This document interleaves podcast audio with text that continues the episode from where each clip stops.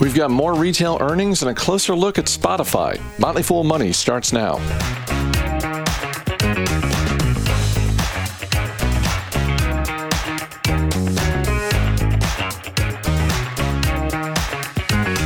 I'm Chris Hill. Joining me today, Motley Fool senior analyst Asit Sharma.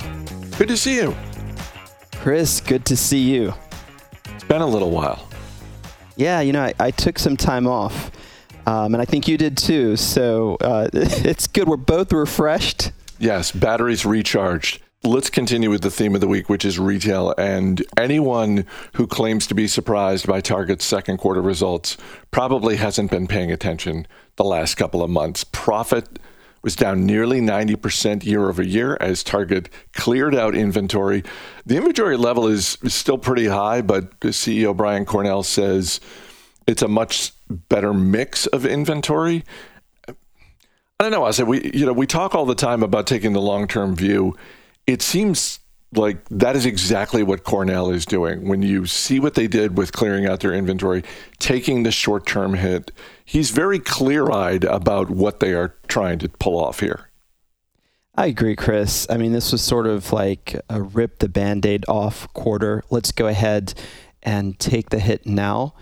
Although, for those of you who have had uh, you know, very small dermatological procedures and ripped off a band aid only to see this mole looks about the same as it did before they said they were going to take it out. That's what we saw in the, the balance sheet, right? Like the inventory balance didn't really change that much from the last three months. But as you mentioned, the company is shifting out of some of those goods we were buying during the pandemic, like electronics. Instead, they are piling into food which is a great attractor for foot traffic, their costs are going up. So even as they were foregoing some future revenue and, and frankly, promotionally discounting some longer term goods, they're paying more at the unit level for groceries. And hey, we are too. We are. And uh, shares of Target are down a little bit today, not that much. Um, I, I'm trying to get my head around like what what a reasonable expectation is for shareholders because I, I, I agree with you and I'm I'm one of those target shareholders I agree with you I would have liked to see the inventory level come down a little bit more um, but I feel like they made progress and this sets the stage for their third quarter earnings report which we'll get in three months where hopefully they build on what they've done over the last three months. I mean, if you're looking for some silver linings, comps were still in positive territory. They, you know, weren't all that impressive, but up about two and a half percent. Food and beverage was the strongest category, and those Ulta beauty shops seem to be doing well within the target. Yeah, I mean, this is what you want to see as a shareholder. You want to see continued innovation. Um, you know, as you mentioned, they had some nice metrics in the report. I think digital sales, uh, comp sales were up just over a percent. What you want to um, have out of your management team is an ability to recognize reality. And they're sending us a message that look, back to basics is the best course that we can take. We have to just acknowledge that in an uncertain environment where most of the pandemic is in the rearview mirror, but the consumer still doesn't know how he or she is going to utilize that discretionary income in the face of inflation, maybe uncertainty on the wage level. Our best tack as uh, target is to pile into the categories that pre-pandemic were providing that constant foot traffic, store traffic. That's how you build on a comp base. After that, um, yes, the little nudges, innovations certainly help, and you emerge as a stronger company out of this. Now, we just don't want to hear management flip flop, let's say in a year, and say, hey, we're reversing gear. We're taking a hit on inventory. We've shifted back into bicycles, uh, right. uh, stereos, the sound bars, etc. And the silver lining for us as consumers. Uh, check out your local Target. I mean, it, it really seems the like they are still. I, you know, I said this when Cornell came out a couple of months ago, um, and the stock took that huge drop. You know, and at the time it was like, hey, if you're looking for patio furniture, if you're looking for large appliances, check out your local Target. And it seems like, particularly in the season of back to school shopping, uh, it, it, you're probably going to find some good deals there as well. Um, let's move on to Lowe's. Lowe's second quarter was sort of the quintessential definition of a mixed quarter. On the downside, revenue was lower than expected. Same store sales fell just a tiny bit. On the plus side, their profits held up. And just like we saw yesterday with Home Depot, the average ticket at Lowe's was up 6.5%. Again, similar to Home Depot, that was driven largely by inflation. Yeah, so a little boost on the top line, you know, as you note from macro pressures. I really admired, though, what uh, CEO Marvin Ellison has been able to achieve in the few years since he's taken over the helm. They really are getting more productive on that operating margin line. They're watching their cost, both in terms of cost of sales and their fixed overhead. So um, Lowe's, despite a pretty flattish top line, was able to eke out a very small improvement on its operating margin. So that was pleasant to see. And of course, they called that out, um, and uh, as as well they should. The other thing which is really interesting is this mix of sales. So in the do it yourself shoppers are sort of dropping off, but the pro sales, like the contractors who are builders, that uh, business increased by double digits. So it, it, offset a little bit of that consumer weakness. And I found it interesting. Uh, management sort of tried to explain to investors uh, in the conference call investors really shouldn't be worried too much about the fact that the housing market is slowing down. They called out the dynamics which push low sales forward, uh, chiefly. Um, almost quoting verbatim from the transcript here, at Lowe's, the three highest correlating factors of home improvement demand are home price appreciation, the age of the housing stock, and disposable personal income. They went on to point out that more than half the homes in the U.S are over 40 years old. I think mine's probably approaching that. Maybe it's, I don't know, 25 years old. Millions more um, at the peak of the housing boom are turning that magic 20 years old, where you start to have to invest in your house. And they also pointed out that consumer savings are about 2.6 trillion bucks higher than they were before uh, the pandemic. So the long-term factors which are good for shareholders of do-it-yourself businesses like Lowe's and Home Depot's those aren't changing despite the fact that you see this housing market really slowing down and prices starting to come off those searing highs we saw uh, earlier this year.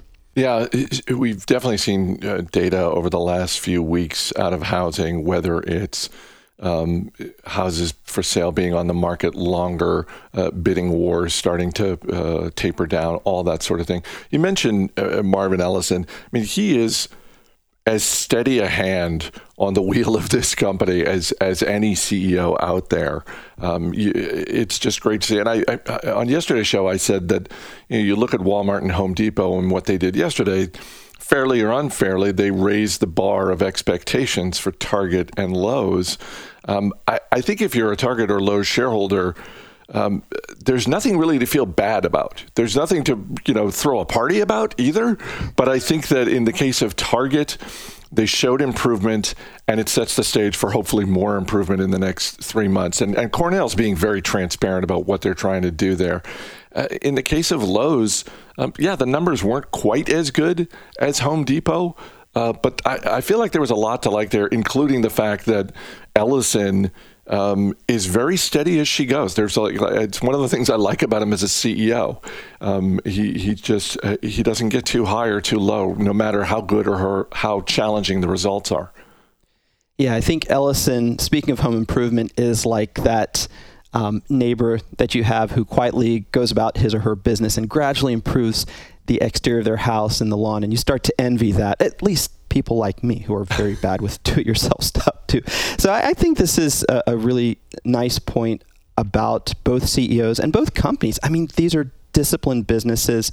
They both shoot for very very steady operating margin and the world has thrown a huge amount of crap into their business models, Chris, over the last 36 months. So to be able to have um, fairly predictable results with the occasional big adjustment, as we saw in Target's inventory this quarter, is not a bad deal at all for long term shareholders. I should point out both of these are highly generative cash businesses. Um, they do right by shareholders with their capital allocation. Asit Sharma, always great talking to you. Thanks for being here. Always fun to be here, Chris. Thanks so much.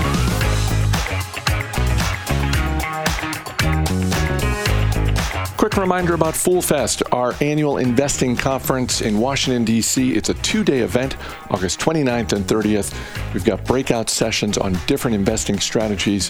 We've got an awesome lineup of speakers, including Trek CEO Brian Fairbanks, venture capitalist Jenny Abramson, Motley Fool co founder David Gardner, best selling author Morgan Housel, just to name a few. It is free for Motley Fool members, so if you're not yet a member, just sign up for our Stock Advisor service and you get a complimentary digital pass to this two-day event. Go to fool.com slash foolfest for more details. That's fool.com slash foolfest. I will put the URL in the show notes. Up next, Travis Hoium and Ricky Mulvey go for a medium dive on Spotify, including whether or not Spotify has a moat against Apple.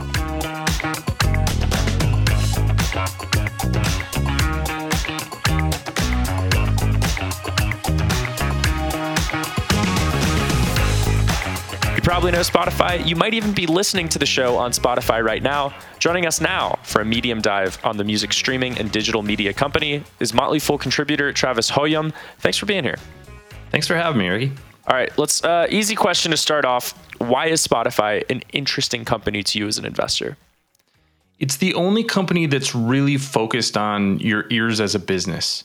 You know, we're started with music, but now they're really moving into podcasts, audiobooks. I think that could potentially be a really big market. Think of it as replacing radio, if you will, and pulling some of the successful business models that have been proven with advertising with companies like Facebook and Alphabet or Google. I, I think that's a really compelling market. And as an investor, I think there's still a lot of upside.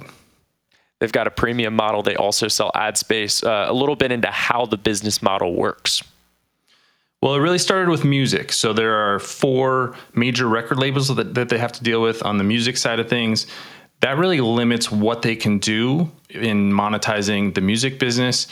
But like you said, they're able to offer subscriptions and then advertisements and they share with that revenue with those record labels. So think about that as uh, you have a small number of suppliers. As a result, those suppliers have a lot of bargaining power. That really squeezes their margins. That's why Spotify's been in kind of this 20 to 30% margin range. Uh, but now they've moved into the non music business really trying to ramp up their advertising business. So think about this as like dynamic ads as you're listening to a podcast. Maybe you get some of those as you're listening to Spotify or if you're listening to it right now. Um, and that has a lot more upside from an investment standpoint because it potentially has higher margins and also maybe even a bigger market looking at the premium subscriber base, the, the, company has about more than 400 million people on the platform. Something that caught my attention is that uh, Spotify has about 182 million premium subscribers and 240 million free users. So to, oh, I, I look at that and I had a few questions because A, it could mean they have an incredibly high conversion rate. But also, B, the concern that I might have is that that might mean the company has hit a growth ceiling and that a lot of the leads have already become premium users. Well, to put that number into perspective, Facebook has about 2 billion users and Spotify has a huge international business. So I'm not too concerned about them being in a saturation point in the market, uh, but definitely something to keep an eye on. You know, this is something that re- they report every quarter, but the active monthly users were up 19% year over year last quarter. That's a pretty solid growth rate. Any company that's growing double digits long term is really the kind of investment you want to be as an as a growth investor. So I not something I'm not worried about them hitting a wall at this point, but obviously one of those numbers that you want to keep an eye on, you know, from a, year to year basis. Something that also uh, Dylan Lewis brought this up is that the company doesn't seem to have a lot of pricing power. So Spotify Premium and Apple Music are both set at ten dollars a month. Uh, do, they, do you think they have more pricing power when it comes to, to the advertisements and owning that sort of ear space? And that's where investors should focus for growth. Yeah, ultimately, that's really where the upside is in the business. Think about this a little bit like being in the same business that Google is or that Facebook is, where you don't have just a small number of suppliers like you have in the music business. Now you have thousands, potentially hundreds of thousands of podcasts who are coming to you to try to monetize their podcasts. You're able to match them with advertisers. Well, margins typically go up in that scenario. So margins of 60 to 80% long term in the ad business is really where we see companies like this being. So long term, that's really what I'm looking at for Spotify is can they push not only growth on the revenue side, but push up the gross margin number on the advertising business? That's where we could see profitability really jump. We're a long way from there. Spotify is relatively new in the advertising business. They only had $360 million in ad revenue last year, but growing 31%. If you keep a 31% growth rate, you double every two and a half years. So, you know, this could be a really big business by the end of the decade. Spotify is also spending a ton of money on exclusive content, thinking about uh, Dax Shepard, Joe Rogan. They have a partnership with DC Comics. Um, wh- what is their approach to um, exclusive content, and how is that different from something like a Netflix? So there's some similarities with Netflix. They are doing licensing deals. They're also buying some companies like The Ringer. When you buy a company, you own all of that content, and so you're able to monetize it long term. There are obviously costs associated with ongoing podcasts, so it's a little bit different business model from Netflix from that perspective. But the licensing side is very similar. Uh, you know, Joe Rogan is a great example. They just write him a big check, and then it's Spotify's responsibility to monetize that on the back end. So very similar there. What I think is unique with Spotify is this advertising side of the business where they have content coming to them that they don't have to pay for up front. And they're able to monetize that with their advertisers and match users um, who are paying for those ads. So that's a little bit more like YouTube. And that just gives a lot more potential upside because there's no limit to the amount of supply that there's available. Companies led by founder leader Daniel Ek Sure, he's made some expensive content plays, but we also like some founder-led companies. What's your, what's your take on him as a CEO? I really like what he's doing with this business, and I don't know that anybody else could have the same vision and take a big swing at podcasting, at audiobooks, the way that Daniel Ek is. He also sees that there's just a limit in how profitable and how big this company could be focusing on music. So you gotta you gotta expand that business. If you're looking at owning the ear, the next place is podcasts and audiobooks. I think they have the right vision. Now, executing it is going to be a bit of a challenge because the ad space is very challenging naturally. But if they can continue to scale the business, I think there's a lot of upside for investors. Exclusive podcasts also seem to be, um, in my mind, a, a, challenging strategy because, unlike the streaming wars, your uh, competitors are offering a free product with with Apple and um, let's say even Pocket Cast, those sorts of things.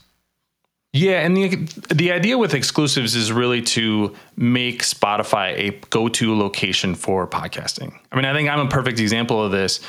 I use and, and started using Apple Podcasts and I continue going back to the Spotify app because they have podcasts that I listen to that are only available on Spotify. So you know, it is a draw. It is a way to build a marketplace, and there is a huge upfront cost with that. Now, long term, I don't think that having a lot of exclusives on this platform is really the way to go. If you think about this a little bit like YouTube, YouTube doesn't have many exclusive pieces of content. They just want to be the go to place for both viewers and content producers. And that's what Spotify is trying to do. But instead of for video, they're trying to do it for audio uh, before I ask you about their moats, anything stand out to you about Spotify's uh, balance sheet? They've had some, let's call it wavering profitability, particularly around the net income area. Yeah, net income isn't something I'm super concerned about because they do have a lot of costs related to building out the both the technology stack on the ad side, but then also this exclusive content that we've talked about. One thing I am watching is free cash flow, and they have been free cash flow positive in 2022, so that is a positive thing to look at. As long as they can keep growing the business and stay positive on the free cash flow front, I think the balance sheet isn't something I'm really worried about. And you've got competitors like Apple and Amazon. Those are mighty competitors at that. Uh, do you think Spotify ultimately has a moat against them? And if Apple and Amazon aren't Spotify's biggest risk, what do you think is? The great thing about having Apple and Amazon as competitors is they're trying to do a lot of things, and Spotify is focused on the owning your ears. And so I think that's where they're really able to dif- differentiate themselves. Um, they're also able to distribute their content almost anywhere. So they don't care if you listen on an iPhone or an Alexa speaker or in a car. Whereas Apple and Amazon do care about those things, so uh, they're they're playing a little bit different game, and I think that's what we need to focus on from a strategic standpoint. Um, is that Amazon and Apple just aren't going to be able to compete in the same way that that Spotify is. The biggest risk is simply that there isn't enough demand for advertising or for listening to podcasts and basically non-music content. And so, you know, is there a cap on how much time we spend listening to podcasts long term? I don't know the answer to that. I'm very bullish, but I've been listening to podcasts for over a decade at this point, so maybe I'm not the right target market. I continue to look at what they report from listener numbers and then the amount of content that they're putting on the platform, which is in their quarterly report. And it continues to grow. So it seems like the momentum is there. Ad revenue is growing at a really rapid rate. So as long as the momentum continues and the flywheel effect keeps growing, I think they're in a really good position, but that would be the limiting factor. Yeah, full disclosure, I own shares in Spotify. Travis, do you? Yes, I do. All right. So, last question. I know you're not into the Spotify playlists. What's your favorite podcast on there that is not the one you're currently on? You know, I listen to the Ringers basically full suite of podcasts, but uh, I keep going back to Bill Simmons' podcast. He is the OG in podcasting. Uh, I've been listening to him ever since you had to you had to listen on a web browser. So uh, we, we, go back a long ways, and uh, I, just, I just can't can't quit that podcast. Travis Hoium, thank you for your time. Thanks for having me.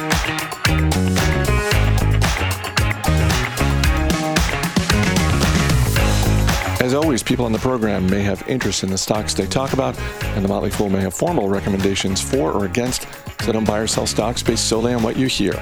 I'm Chris Hill. Thanks for listening. We'll see you tomorrow.